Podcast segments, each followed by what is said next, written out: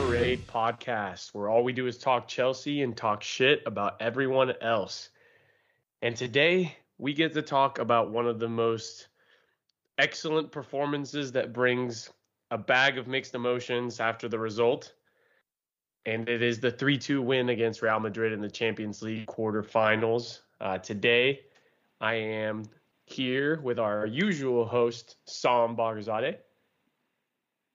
Oh man, you said it perfectly that it's a mixed bag of emotions because although that was one of the best performances of the season and we and we won, I'm still I'm still really depressed despite that. Uh obviously because of you know us not advancing, but oh man, I had a bad day, Andres, bad sports day, but we don't need to get into all that. Uh more important news, we are joined by a good, good friend of the podcast. And I believe this is his first time on.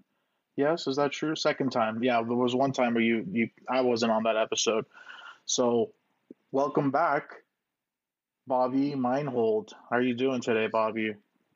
Uh, about the same as y'all, or maybe not as bad as you saw him. yeah, I'm way I'm down way worse than you are. Yeah, but uh, I don't know. I'm not uh, maybe maybe not as uh, as upset as as some. What what are your general feelings after the performance, Bob?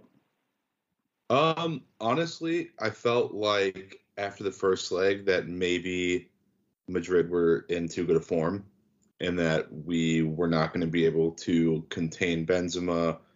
We were going to struggle to break him down. Maybe we get a goal and win one 0 but at the end of the day, if you give Benzema a chance, he's going to put it away. And I felt like that was going to kind of be the formula was we were going to struggle, maybe give up a goal, maybe score one, uh, and that was going to be it. And so for us to to you know to score as much as we did today, and you know have the tie in our hands at one point, uh, I I can't really be mad at that in in hindsight. Andres, what about you? Yeah, I mean, in the in the preview, Zach and I were discussing it, and and to me, it was, can we dig ourselves out of this hole? And in my optimistic, always believe in mindset, I thought we can score two goals, maybe, but can we shut out Madrid? And I did not expect the sort of response that we got today. I I just did not think that the players were going to be able to to execute the game plan as well as they did especially because I thought Madrid was just going to park the bus and with their pedigree I thought that they would be successful. So I'm extremely proud of the performance. Uh, to go into the Bernabeu and score three arguably four goals in, in another day with a referee that's capable of going and watching something on TV themselves and and to really slap Madrid around because that's how it felt. We I not once in this match did I feel that Madrid was the better team. That's something that this team really needs to be proud of and and just sort of take this moving forward. I, I don't think regardless of how young this group is or how injury stricken this group is, they need to rally around this and and maintain this sort of level of performance through the end of the season. And and that's why I think I'm not obviously I'm bummed we can't repeat as Champions League winners, but I'm feeling really good for what's to come for this group of Chelsea players. And we still have another tournament in play. I mean, this weekend we play in the FA Cup. Right. Uh, if we win the FA Cup, all is forgiven. Like I, I, that's how I feel at least yeah, I, I just wish we were playing either City or Liverpool this weekend just to carry that momentum. We're playing Crystal Palace, so I mean, obviously, good form is uh you know that, that I'll always accept it, but um, wish we were playing someone a little bit stronger. Even though they did beat Arsenal, which is not saying much. We got some good responses on Twitter from some of our followers, giving their general feelings about the performance. This first one is from Tom Ashdown. Uh, he says, nearly one of the greatest performances in Chelsea history. The starting players should be proud. Next one is from Ronnie Ashworth at CFC underscore Ronnie. He says, Thought my hope of another 6 0 was going to come true. We didn't deserve to go out, totally outplayed them. Question Were we very, very good or very, very, very good? uh, I think that's a rhetorical question. Don't worry about answering that. This next one is from Michael Conan at Michael Conan 1789. Well, not question. Oh, there's a question. What's more disappointing? To concede late today, or that if we played better, or even 10% better in the first leg, we would have we would have advanced. Disappointing result, but proud of the team's effort. Not today. Oh my god, I can't read right now. Disappointing result, but proud of the team's fight and effort today. Not a lot of clubs would have been able to do that. So, Andreas, which of those two is more disappointing? The first leg. I I can't watch any bit of this match and come out with a negative like the match overall I can't come out with a negative stance. I think that if it's not a moment of absolute brilliance from Modric in the outside of his boot, this could be recognized as one of the greatest comebacks up there with the Barcelona versus PSG one from a few years back. I think we shot ourselves in the foot in the first leg. I discussed that in the preview. I thought that we, as Chelsea, the football club, put ourselves in that situation. Even Thomas Tuchel agreed that across two legs, Madrid had half chances. Chelsea had full big chances created. And so to me, it, it comes down to the first leg. If Mendy doesn't choke, we could be in the next round, for example dude, Andres, you don't even have to go back to the Barcelona PSG matchup. Just go up to Real Madrid's last round. That, that amazing comeback against against PSG when these when Benzema scored three goals in the was the last thirty minutes of the match. Uh, that I mean, I think this match might have outdone that. It would have been really incredible if it happened in reverse, where Real Madrid was the one winning in the last round and then us doing it to them in the next round. But whatever. We win 3 2, lose 4 5 in aggregate. Tuchel goes with the weekend's 3 4 1 2. The only change over the weekend being Reece James in for Andreas Christensen as center back. So I'll start off with you, Andres. Obviously, you mentioned you know the change from the first match to this match outside of the obvious increase in work rate what really changed i think the first thing that was very obvious was the job Reece James did on Vinicius Jr. I thought that in the first match, everything for Madrid was going down that left side. Every way that they were coming out of the back, every way they were trying to build up, it was with a through ball or, or getting the ball to Vinicius's feet and Reece James completely neutralized the Vinny threat. I thought that in a in a 90 minute match, in the 90 minutes until we went to overtime, he was absolutely dominant and he's a special player. I I truly believe that Reece James is the best player on this team. The fact that you know we sacrifice in the attack what he brings in the wingback position, but at the end of the day, the game plan isn't affected because he completely takes out Real Madrid's second biggest threat. I think is something to to really just admire. Um, I looked into it, and, and Vinny, for example, had 50% success rate last match, and in this match, he only completed one of his five dribbles. He had zero accurate crosses this time around.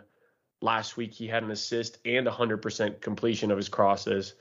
And uh, last week he was only dispossessed once. This week, four times by Reece James. So to me, that was the first thing is that we were able to cut that immediate counterattack threat, that immediate uh, sort of fear of being put in our heels by putting Reece back at right center back for the better, you know, for the benefit of the team, even though it, it limited him in what he does as a as a player. What about you, Bobby? What do you think? Um, for me, it was uh, it was Kovacic and RLC. Uh, were two guys that really helped out a lot. I think last match uh, we played very slow in the build-up, and in turn, when our forwards would get the ball, when we would get the ball in or around the box, uh, our forwards would turn and would have two or three guys in front of them. Uh, and it made it more difficult because they played Valverde as a winger, but really he was just tracking back. I mean, that guy could be a triathlete. He could do an Ironman. That guy runs the entire match and just covers so much ground. Uh, and I think by adding RLC to a position that he's played now for the second time, um, it adds a little more going forward. He sure he gets caught out defensively a little bit, but that didn't really matter today because of how well Reece did. Um, but even when uh, Madrid would try to create overloads, I felt like he did a very good job tucking inside defensively instead of staying out wide uh, and helping out with that. Yeah. And uh, they also he and Kovacic both did a really good job with the press. Um, they did not break our press nearly as easily today as they did in the first leg, where it felt like they just broke it with two or three passes every single time. Um, and also, uh, I mean, they both did a very good job defensively, even when we weren't pressing. Uh, so really, just like transitioning quickly, uh, helping out with the press, like just all together, way more cohesive uh, with them versus uh, versus Jorginho. Yeah, and something you brought up because a friend of mine was putting on the games like, "Hey, is Chelsea running a four-three-three?" RLC was definitely coming into the middle of the of the park to help Kovacic and Kanté with with covering the middle because the wide threat of Vinicius was getting handled, you know, by Reece. Like he was just man marking. So I thought it was it was a really good like tactical adjustment to just tell him to to slide over to the middle because you know we we weren't going to be getting beat with speed on, on the outside. And just to drive home this point of Kovacic and RLC and their physicality in the midfield. Uh, so Kovacic and RLC 96% and 91% pass completion, respectively. Two key passes and assist for Kovacic. Six and nine ball recoveries, respectively. Nice. Six and nine. um, yeah, we could have done RLC and Kovacic in that order, but once we saw the six and nine, we had to do it for sure. Kovacic and RLC. Also, just to add on to what you guys mentioned, the change from first leg to now Mason Mount at the 10, finally, finally. I mean, how many times has he been played out of position on the wing and it just frustrates the shit out of you?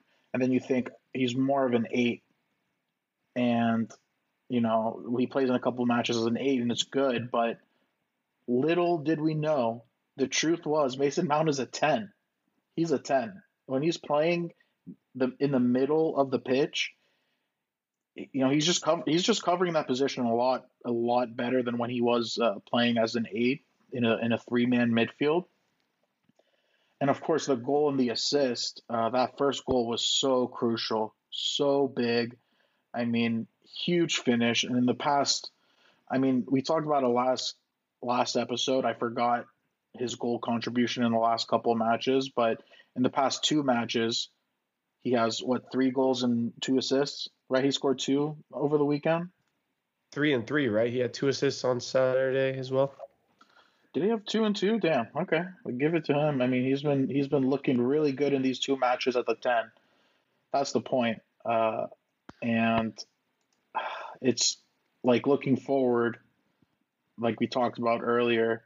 This is this is where we want to see Mason Mount play, and I think obviously the last thing you got to talk about is, you know, the change in striker. Now we have Timo Werner and Kai Havertz in front.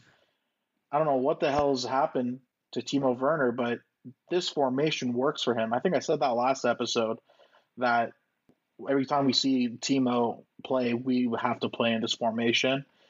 And I'm not a huge fan of like adapting formations to get the best out of certain players. But I do think with our inability to score, it might not be the worst thing to have him be the player that we uh, you know adapt to. I'll start off with you, Andres, talking about Timo Werner.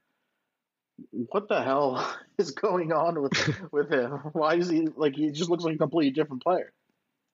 I, I mean, I don't know. I, I feel like such a shitty person because last pod I was like, ah, don't get used to this, you know. Hasenhüttl runs. Wow, I said that really funny. Hasenhüttl really runs Southampton like a Bundesliga team, so we saw Bundesliga Timo. That's all that was.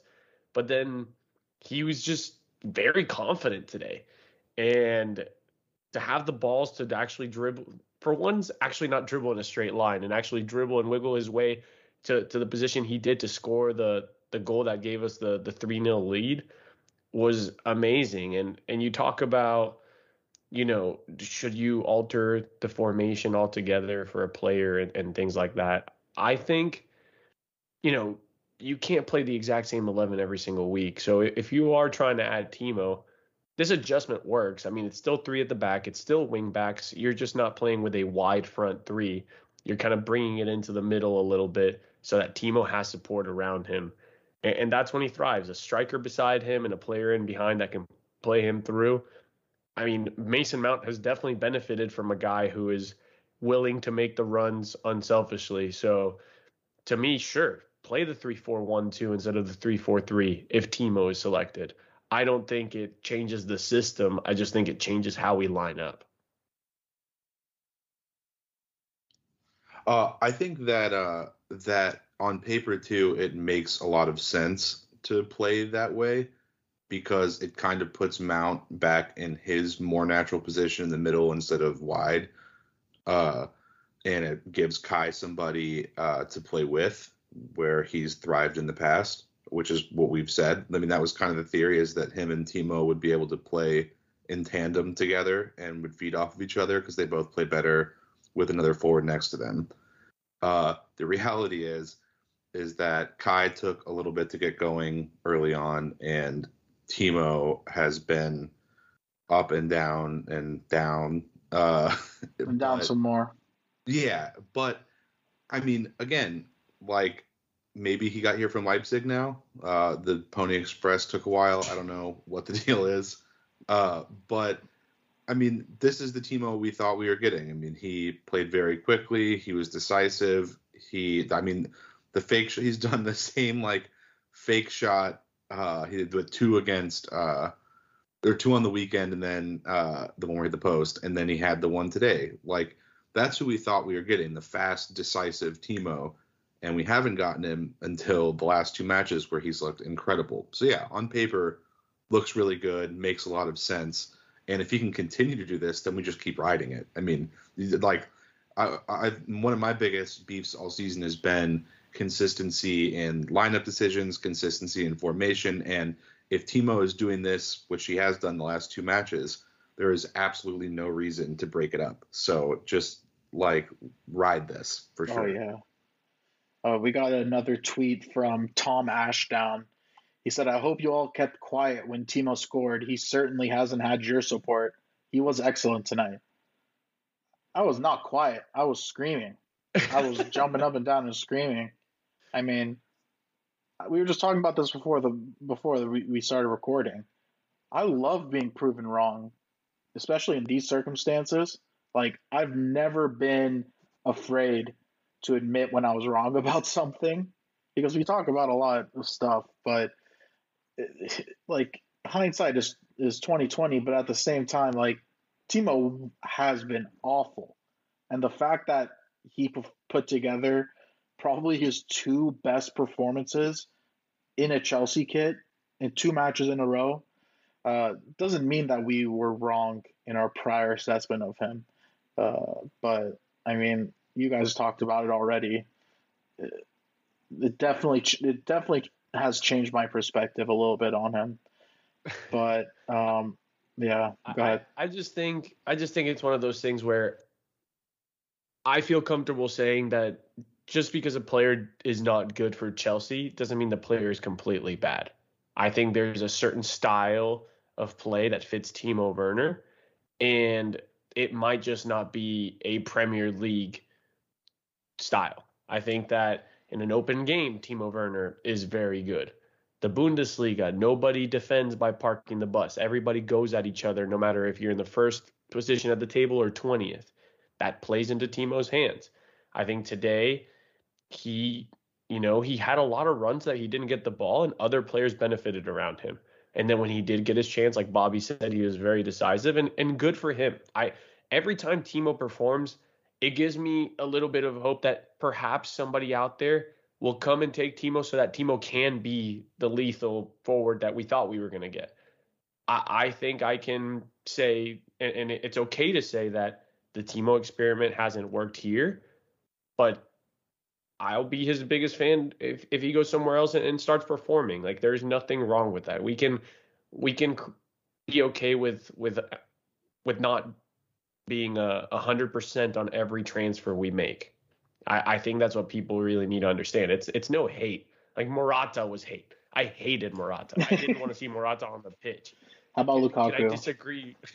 yeah, can I disagree with Tuchel choosing Timo in a game like this and then be proven wrong? Certainly. And and and hell, I'll I'll double down and say the same thing for Lukaku when the time comes. Like there are players that I think are good, but just aren't good at Chelsea. And and I think that doesn't mean I don't support the guy. It just means that I can say it was just bad business or it's not a happy marriage in terms of what we want on the pitch. Yeah, and to be fair, he technically hasn't really played against a Premier League defense in the past two weeks or the past two matches. He played against the Liga defense, and then last week he played against a Bundesliga defense. So uh, to say like our previous assessment that maybe he just can't make it in the Premier League is still valid. It still holds true as of right now. Maybe this change of formation might might change my mind, but until I'm proven wrong. Uh, so, but after that goal, it only took five minutes for us to come back crashing down to earth uh, after a brief moment in, in football heaven. I mean, Andres, was it you who shared that stat about Kanté? Um, I think he had like what 20, 20 something touches in that first half. Um, and was... uh, yes, I did. Uh, somebody posted on Twitter the fact that how how Kanté's game changed between last match and this match. In, in, in the first like he had 21 touches in the first half and was substituted at half in this match, he had 43 touches in the first half. Um, oh my god. Yeah. And and, and the distribution and the distribution across the pitch, it shows that on a graph and it's all it's the whole pitch is covered. So vintage, vintage Kanté. Yeah, I mean, he started the game absolutely hot, but it's for some reason he faded as as the match progressed. He, you know, he was getting sloppy in possession surprisingly lazy in his defensive awareness, to be honest. Uh, we got a Twitter question from Michael Conan. He asked, Are we seeing a slight decline from Kanté? Don't want to base everything on one match, but Tuchel was asked about Kanté's form, and today he completely fell asleep, which led to the Benzema goal. He hasn't been himself. He's a victim of his own excellence.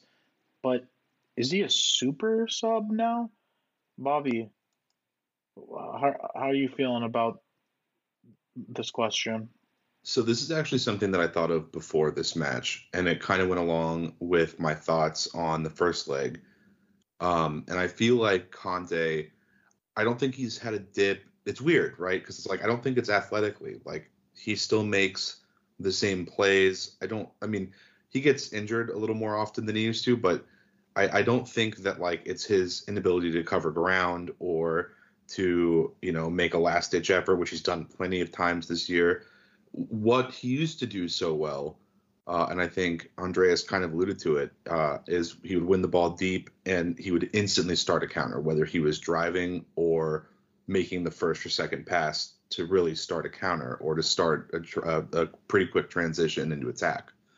And that's not only has he gotten worse at that, but I think if I remember correctly, both of the mistakes he made today were in that exact scenario. Like, not only did he, you know, not complete the pass, but they were very, very bad errors. And I, he hasn't made errors like he did today all season, but he's gotten worse, worse at that. At when he wins the ball deep, which he's good at and still good at, uh, that he's he isn't starting the counters and, and transitioning as quick as he used to. Bobby, real quick, those t- you you mentioned two mistakes. Are you talking about the two goals? Yeah, because there was a third one as well. When he got the yellow card, he uh, I think he he was holding up the ball and lost it to Kroos, and yeah. uh, you know that almost started a counter. He had to to have a slide tackle from behind, got a yellow. Yeah. Um, yeah. So really, there was three. And yeah. Andreas, I'll, I'll pass it off to you right after I make this one point about um, you saying he's he's not, you know, he's the same athletically, but you know, it's the hamstring injuries that keep on coming up. Maybe the problem is having that level of play for a full 90. You know, maybe he can't last the full 90. Right, Andres? Yeah, that that's something that I I definitely thought about as well is if you can get 75 minutes out of Kanté and we were up 3 goals, flip the switch, right? If you're up three goals and and you've gotten the goals you need, like in this situation, which is you know not something that happens every week, but we had to get three goals to advance. Pull Kanté because at that point Madrid is on their heels. Madrid has to come at you with everything. And and what better way of of neutralizing that than maybe not pressing and letting George, someone like Jorginho come and slow down the tempo of the game. I think that, you know, we're about to go into substitutions as the last thing, but uh, I think that's where maybe we lacked we Tuchel lacked uh, a little bit of awareness. Is Kanté has just ran crazy amounts for 75 minutes. I mean, we just talked about it, right? 43 touches in the first half. Lord knows how many more he got before he got subbed out. But to me, it, it's one of those things where Bobby mentioned it. The the decision making at at the crucial point in the game went dead, and that can also go into the fatigue. Sam, you mentioned it. He his like accumulation of hamstring injuries can play into the fact that he's no longer a 90 minute machine no matter what the game no matter what the location no matter what the situation. Somebody i, I, I think somebody in the discord mentioned that the lack of, of center mid players showed. I know that i am a a critic of Jorginho's physicality, but I do think that his his style would have fit to slow down this this Madrid attack because after we scored the third goal, the the experience of Madrid's players shined through, right? These guys were now somehow in their physical prime. They were getting to every ball first. And how do you how do you make that work into your favor? You make them run without the ball. And Jorginho is fantastic at that. So I thought, you know, is there a slight decline in Kanté? Yes. I mean, it comes with every player that goes through a bit bad streak of injuries, age, etc. But I think it's something that we might have been able to work around. I think Kanté still is very valuable, but a moment like this just continues to highlight the need for a natural DM in the summer. Uh, we mm-hmm. we can't rely on magical machine Kanté for the future and even the present as much as we usually do and I do want to highlight what you said about Tuchel because looking back at it now, he really did mess up with, with the substitutions because the team was pressing like hell. Everyone was gassed, everyone was exhausted. And it makes sense, like going, you know, leading up to the third goal, it makes sense not making any moves because we're look we look really good. You want to play off, you know, this chemistry. Everyone on the field has is just has adrenaline pumping through their veins. You don't want to mess it up. But once we go up up three one, I mean three nil, then you make a move because yeah, N'Golo Kanté played a full ninety like three days ago, four days ago. You know, like this it, it, it's not. I don't think this is more like a looking back, like he should have done this kind of thing. But I think as a top manager, he should have done that in that moment. And um, you know, bringing on the Jorginho, like you, you guys already mentioned, uh, trying to switch it up a little bit once we're up 3 0, that is, uh, you know, if, if there's one thing you can criticize Tuchel for what he did, Tom, good old Tommy tactics, he messed that up. But um, the only sub he did make in, in regular time was bringing on Pulisic in, uh, what was it, the 80th minute, around the 80th minute for Timo Werner, who was having a pretty decent game. But I know our Twitter fans or uh, followers were not happy with that decision. One, uh, we got uh, a Twitter, a tweet from Akash Gosh at Akash Gosh 691. Nice. He said Pulisic atrocious. Tom Ashgosh, uh, at Tom Ash, sorry, Tom Ashgosh, Tom Ashdown 15. Pulisic running down cul-de-sacs looks like he's running in triacle. What is that? What is triacle? no idea. Bobby, have you heard of that word? you are a better uh, vernac yeah. than we do. Yeah. What was the word? Triacle? Treacle? S T R E A C L E? Treacle? Well, like I don't know. I don't know what that means. I'll look it up. Extremely weak, sulking, and missed two wonderful chances just like the final last season. I would sell him in the summer and keep Werner. He was out. He was outstanding tonight. About Timo, um, uh, those are yeah.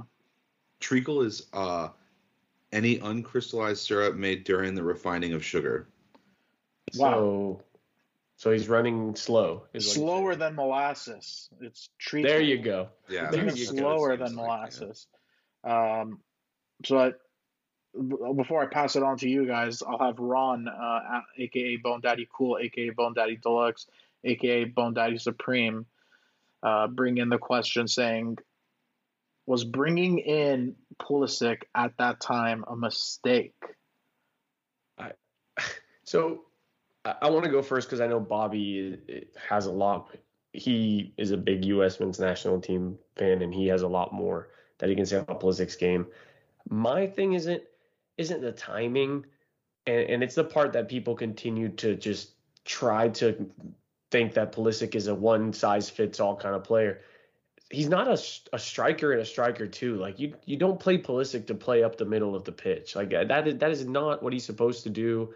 Like that is not where he thrives. Yes, he gets into the box a lot, and a lot of his goals come from in the box, but he starts from a wide position and he drifts into the box he sneaks into the box. He doesn't have a center back and a fullback on his ass at all times. So it sucks. It sucks that we didn't have another striker on the bench to bring on because that's what Timo is. He's a striker. Kai has been a striker. So it's a different mindset. And yes, Pulisic missed two chances, but if we're really going to play that game, so did Lukaku last week. So the, the whole thing with missing two chances, like no, dude, like uh, that's that's such a hindsight thing. Like players miss. He was there to he was at least there to make it happen. And and again, if we're gonna get really really down to the ground, yes, he was bad, but I think the subs should have come before the Madrid game, the Madrid goal came, where we are securing our position, not putting ourselves in a chasing position again. And, and that's my big concern. I think the part about selling him in the summer instead of Werner, look, Three four one two is a situational thing. We are not a three four one two specific team. And, and to be completely honest, based on the, the the squad we have, the likelihood of playing narrow up front instead of with wingers is very low. Ziyech is still an important part of this team. Hudson Odoi is still part of this team. He is exclusively a winger. Pulisic, winger. Mount has been able to do it sometimes, um, and and decently in the in at least the three four three. But we don't play that way. We don't. That is not who we are. So so to to put to shoehorn Pulisic into that position, I think is wrong. And, and to just out of one one match say that he's the player you sell over Werner, I, I I get it. Werner was amazing tonight. I just don't think that that's what what you do. We've seen Pulisic come back to his form when played at left wing recently.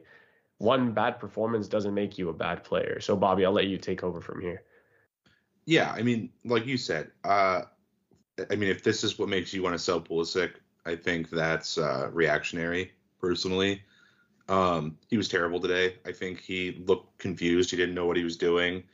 Uh, I don't like the chances missed. Don't even bother me really. One of them was a volley on his weak foot with Carvajal on him. The other one was a half volley that was a header down uh, from from Kai, I think, and I maybe it may have been a half volley again with Carvajal on top of him. Um, so both I mean, would have been both would have been amazing goals if he put them yeah, away. I mean, like, should he have put them high degree of difficulty. them? Sure, like sure. But like, were they like 100% chance? Like, they, it's not like they were sitters. Like, Kai had an open header, Lukaku had an open header, Jorginho had a snapshot with his left foot with no one in front of him. Uh, there, there are so many people that you could point out for missing a chance they should have put on goal, which is what I would classify Pulisic's chance as a shot that he probably should have put on goal. But I don't think this is. It's not like he was one on one with Courtois, uh, trying to put it away. Like that's not what happened. Uh, and on top of that, too, we scored a lot of goals. We so goals were not the issue in this tie. It was stupid mental errors that we made in both uh, in both legs of this.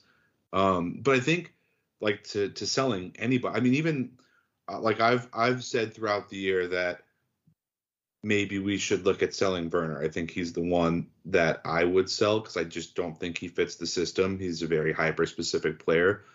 But if for whatever reason he goes on a tear, I'm personally in favor of letting Lukaku leave because he wants to or whatever.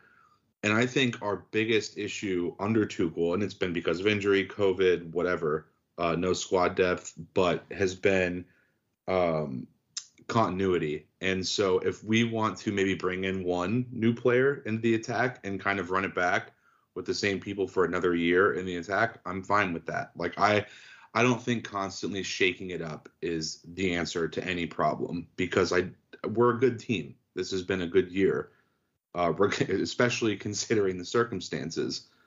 Um, so I don't think that like you know selling this player, selling that player, and bringing in whoever is going to magically fix things because if you look at every good team in Europe, most of them have played together for four or five years, and that's why they're as good as they are. I, I have nothing to add to that because you you said it exactly the same way that I feel. I just I, I had one of my English friends text me today say, "Oh my god, I hate Pulisic. I want to get rid of him. He's so inconsistent." And I just said, I can't wait for him to score against England and do a Fortnite dance in the World Cup this winter. Okay, I cannot wait for that to happen. Uh, but uh, I mean, I don't know what happened this match. I, I think it's worth mentioning the Marcos Alonso handball and, you know, possibly the bald ref curse we have maybe. Um, I think we refer to them as bald cunts um, every time we have one. So this was not an exception. What what what country was he from? Did you, did you guys? The Swedish guy. He's Swedish. Oh, this okay. guy. No, uh-huh. the Swedish guy was the one from the Barcelona match. Yeah. I, uh, today's ref, I'll have to look into that. Not that his I nationality don't. means anything, but just I'm just curious. But um, like uh, he's Polish. He's Polish. Okay. Yeah, not that it means anything. Uh, I mean, sorry, not that, but like uh, it was harsh. Maybe it was the right call. Do you guys know whether they called a handball? Like initially, they didn't, right? They did not call a, a handball. It was a goal on the pitch. Yeah, and I mean, I'm basing this off of Twitter responses and replies on Instagram posts, but I'm seeing a lot of people maybe more people saying that they thought it was a, a, a, handball, but I'm seeing a lot of people who are not Chelsea fans who thought it wasn't a handball. And I thought that was the rule that if it's not conclusive, like the fact that there is debate to it, whether it was or was not a handball, we would leave it what it was ruled on the pitch. And I'm not saying it wasn't a handball because it probably was. But the fact that you know opinions could differ on this, it, it's enough to not overrule the goal, and maybe that's making up for them giving us the corner, which wasn't a corner for Rudiger's goal. But um, I don't know. I mean, Bobby, did did you want to add something to that? I think um, Paramount or CBS had the their rules official after the match explain that it was a handball, and I don't remember exactly, so I'm paraphrasing, but I think that she said that offensively, any handball in the box or any control is called a handball now. Uh, I don't know if that was like a recent change to the rule or anything. Um, they keep on changing it. That's the problem. Yeah, right. incidental or not. Which, like, I'm in favor of. Like, get rid of gray area. It sucks because it was totally inadvertent and did not affect the play at all. Um, like, even if that would have bounced up two more feet, which it wouldn't have, he still would have banged it. Like, it, it he had space. It didn't matter. Um, but yeah, I, I think that uh, I think the way she explained it is that basically any handball in the box for offensively is uh, a handball now. Gotcha. Yeah. See, I grew up with if your arms are not extended from your torso, meaning, you know, like you see with the free kick where the hand, the players put a hand like across their chest and they cover mm-hmm. their privates. Like if it hits you at that position, then your arm and your hands played no factor in where the ball's trajectory was. In the replay, Marcos Alonso's hand is literally awkwardly on his chest which would lead me to think that his hand had no, uh, you know, direct cause into the path of the ball. You don't think it stopped the, the ball a little bit? It did. Well, that's my thing. Is like if your hand isn't there and his arms are next to each other, it hits his his chest. Like it's not like his he's fucking Casper the Ghost. Like that's that's what it would have happened. Know. You know, like that that's my take on it. And and at the end of the day, if the rule changed to black and white, perfect. But the referee, and I, I guess I can go into Tuchel's thing. The referee didn't even go to to the actual screen. Like he yeah. didn't. Really? And that's I think that's a terrible way to review. Like if you're going to change the call, you have to look at it. I don't I don't know why that's like. Yeah, Wait, he, he what? just said somebody. Yeah, the referee did not go under the hood, or, or however you want to say it. That's the NFL yeah. way of calling it. But the he got the over the headset. Hey man, oh it's a handball, and he just took it. And to me, like this just highlights the the bias because there is a bias. And I don't want to hear from people, you know, I doubt anyone that's not a Chelsea fan ever listens to this, but Real Madrid and Barcelona get preferential treatment left and right. Just like Liverpool and Man United get preferential treatment in the FA in, in, in the Premier League. It happens. These are historic clubs that have done the right thing over so long that they just it's it's like LeBron in the NBA, right? If he if he even flinches, he gets the foul call. Nobody wants to be the referee that knocks out Madrid with a decision. Period. That's not who you want to be. And I personally believe that if a referee had the balls, he would have gone into the hood and actually made the decision for himself. He took the easy way out and didn't. And and he and it's just not that. There's fouls. There was yellow card moments. Uh, Fede Valverde got a yellow. Two minutes later, he clipped Kovacic from behind. Not a word was said, not a second warning before a second yellow was given. That's the kind of shit that bugs me. And yeah, it sucks because the Alonso goal was great. Sure, handball, but then the other calls throughout the game, the inconsistencies of how you're going to go about addressing players on warnings, that needs to be figured out. If this game was us versus Benfica, they give us that goal. I'm 100% sure he just calmly goes over there and is like, yeah, Chelsea gets the goal. I, I don't see how that's a handball. He interprets it. But to not go under the hood is th- that's an issue to me. Everything he could at least go and then have the certainty in his heart that like, yeah, that was a handball in his hand. I know it for a fact. And that's how I feel like these calls that are VAR reviewed should go, period. Don't care what people upstairs say. I don't care if we see it on TV and it's clear as day. Go see it for yourself. That's why VAR is there it, it's not just a pro Real Madrid bias. Like, you really think UEFA wants Chelsea to, to advance to the semifinals? Like, they they right. banned all Russian teams.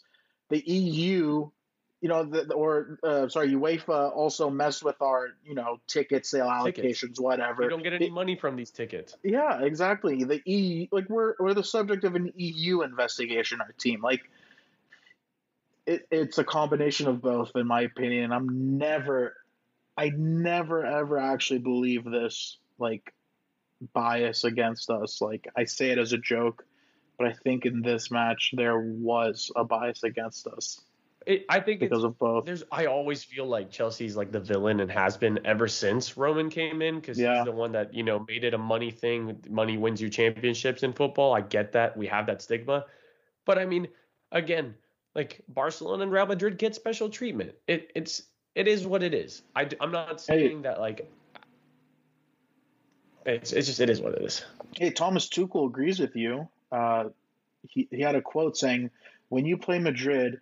you feel some refs don't have the courage, not just today, but across both legs. I let him know how disappointing it was for him to not even review it. A referee should stay. Um, the referee should stay the boss and not let a man in a chair to make such decisive call. He should make that decision himself as a boss. But that's just my opinion. Tuchel's a boss. And I don't know if you saw his other quote. But apparently, this asshole, uh, the referee, was like after the match, like talking to um, talking to Ancelotti and like laughing, and Tuchel said something about like, you know, that's fine, whatever. But I just think that in that certain situation, in that moment, like it's not a good look for you, you know, like it's something along those lines, and that's so true too. Like, bro, like have a little bit of like situational awareness and know that if after this match you're you're spotted laughing with the with the Real Madrid coach, like it's gonna look bad, bro. Like have a little bit of yeah like situational awareness. Oh, but enough of that. I don't know. I mean, any final points you guys want to make on the Real Madrid match?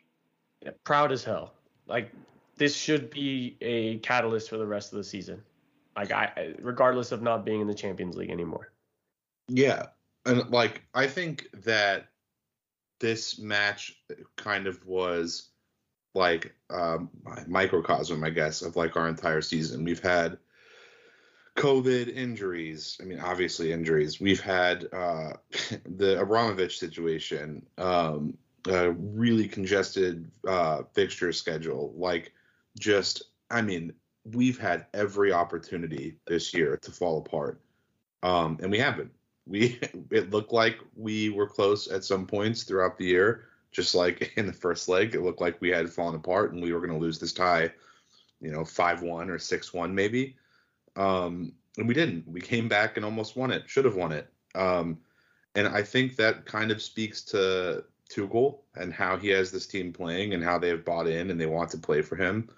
Uh, and it speaks to the players' resiliency. And that's why I look at this. We lost to a team before this matchup. I would have said the three best teams in the world are probably in no particular order: Liverpool, Man City, and and Real Madrid. I thought those three teams were in better form than everyone else. Um, and for us to to almost win this uh, against all odds uh, with a midfielder, with like our, like our, fourth choice midfielder playing wingback, uh, is pretty absurd. So I, I, I like I'm gutted after the match, but like really thinking about it, I'm not upset at all. I'm very upset. uh, but I can't believe you had so much optimism going in, Andreas. I hate you for that because me personally, I can't do that. I've been hurt way too many times. I'm a Bengals fan, I'm a Clippers fan, I'm a Dodgers fan, and I'm a Chelsea fan. So my automatic response is to expect the worst so that if we win, it exceeds my expectations. And if we don't lose, I'm not crushed as bad. Okay. Yeah. I, I think I just see like what to like I've always said it. This team is great at cups. You know, when the back is against the wall, this team rises to the occasion. And I think Tuchel's post match and the Southampton match did everything needed to go into this game. I really thought, you know, like the first leg, all I could think was two to one is not the end of the world. It was the mistake at the second half that ruined everything. I thought that tactically the 3-4-3 could have worked. Christensen was just terrible against Vinny. And, and so to me, it was if you really open up the kind of the the story of the first leg and see what happened, I didn't think Madrid did shit. Like I didn't think they did anything insane. They have Benzema. Like that's what they did. Like Ancelotti, B- BS for anyone that comes at me and says like, "Oh, tactically Ancelotti masterclass." That bullshit. bullshit. They The bunkered. XG. countered. Yeah, the XG showed us winning five to two. Like Benzema just Benzema's head because it was all his head fucked us. He scored three Yeah. unbelievable headers that it takes a world class on top of his fucking the form of his life to score. So to me, that's why I was so optimistic. Like there was chances and we just gave them the one goal that we could have prevented with that Mendy blunder. So Yeah. there's times where I'm gonna be negative, but this time I was just like, I know that they're there for the taking, and I just, I mean, we won. We technically won this game, so yeah. Yeah. God damn it, guys. God damn it. All right, let's look ahead to this Sunday, or, or yeah, Sunday. Our FA Cup matchup against Crystal Palace in the semifinals at Wembley. Uh, this is a big one. Definitely a great opportunity to get my emotions back on track personally. Uh, but I just think that we we build upon this momentum and we absolutely crush Crystal Palace over the weekend. Uh, I mean, right, their best player is Conor Gallagher by far, and obviously we didn't agree to allow him play. There's no way we allow him to play this match. Um, but in their last four matches, they had a 2 1 loss against Leicester, uh, a 3 0 win against Arsenal. The, in the last leg of the FA Cup, they won 4 0 against Everton, against Everton. And then the match before that, they drew nil nil against City. So a lot of big results in their last four. Um, and you know they usually play a 4-3-3 but it's it's hard to tell what they'll actually do without Gallagher who's key for the way that they press in the final third. Um, but Andreas I'll start off with you. What are some things to look out for? Uh, Olise and Zaha from their threat from the wide spaces. I mean, I think Tuchel probably won't take any risks going into this match, and he'll probably play Reece at right center back again, just to you know at least neutralize one of the two. Rudiger doesn't lack any pace or physicality, so I think he matches up well against these kind of like speedy dribblers.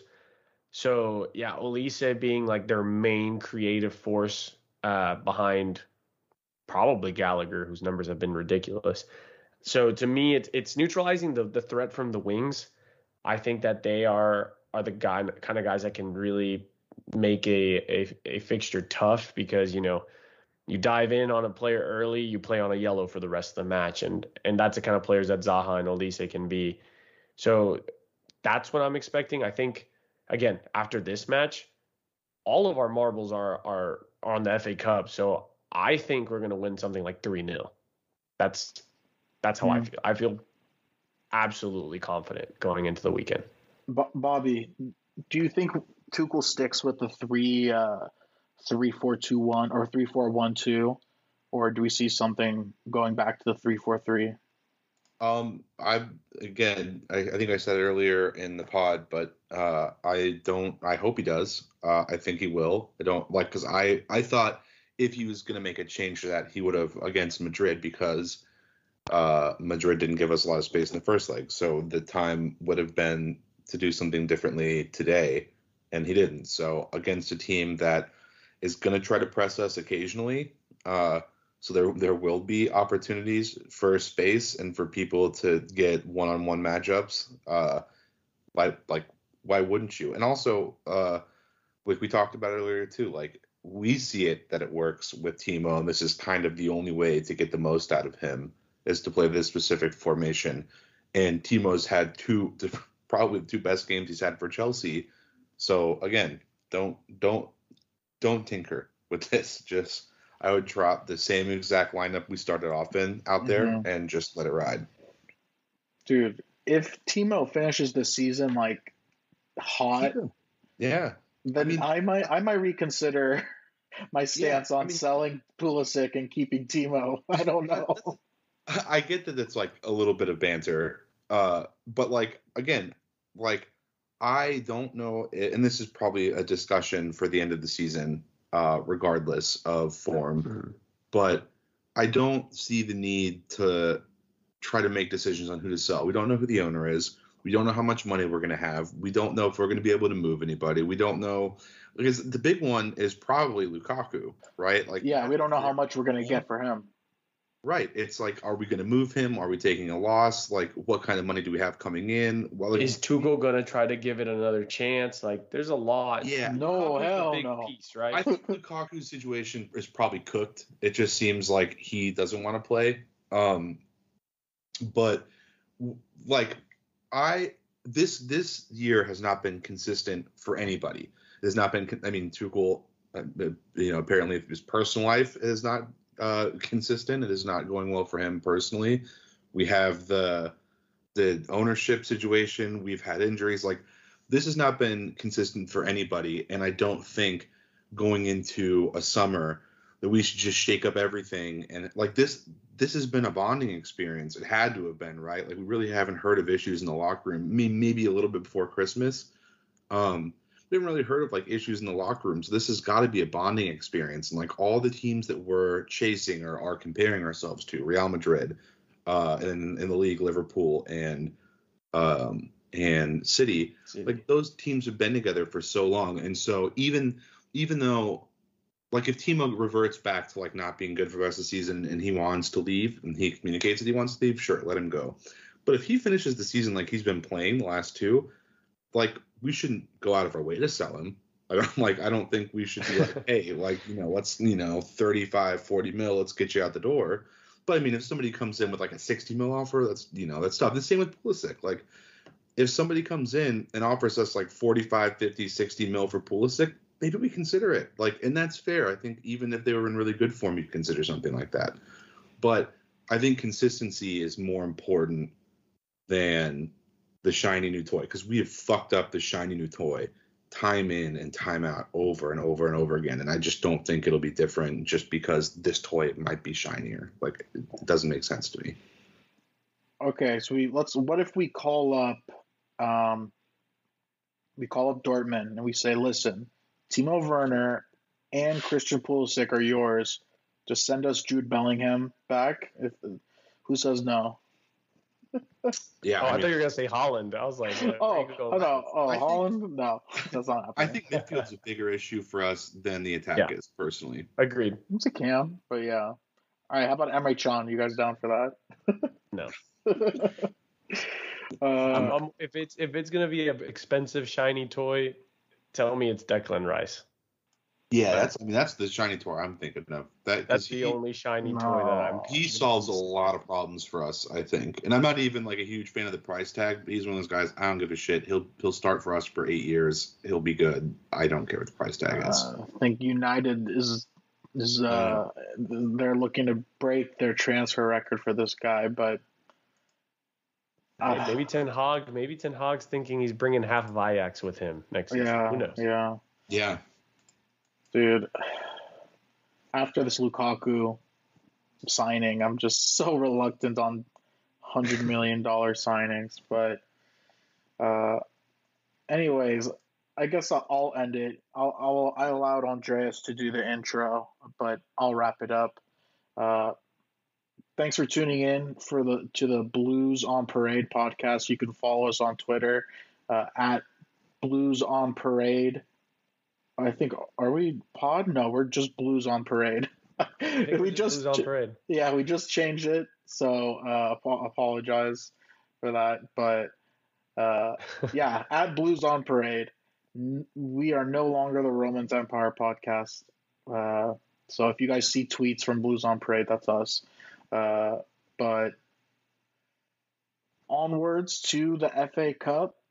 Let's uh, put this Champions League uh, loss behind. We're still, as of now, champions of Europe until another one is reigned. So don't forget that.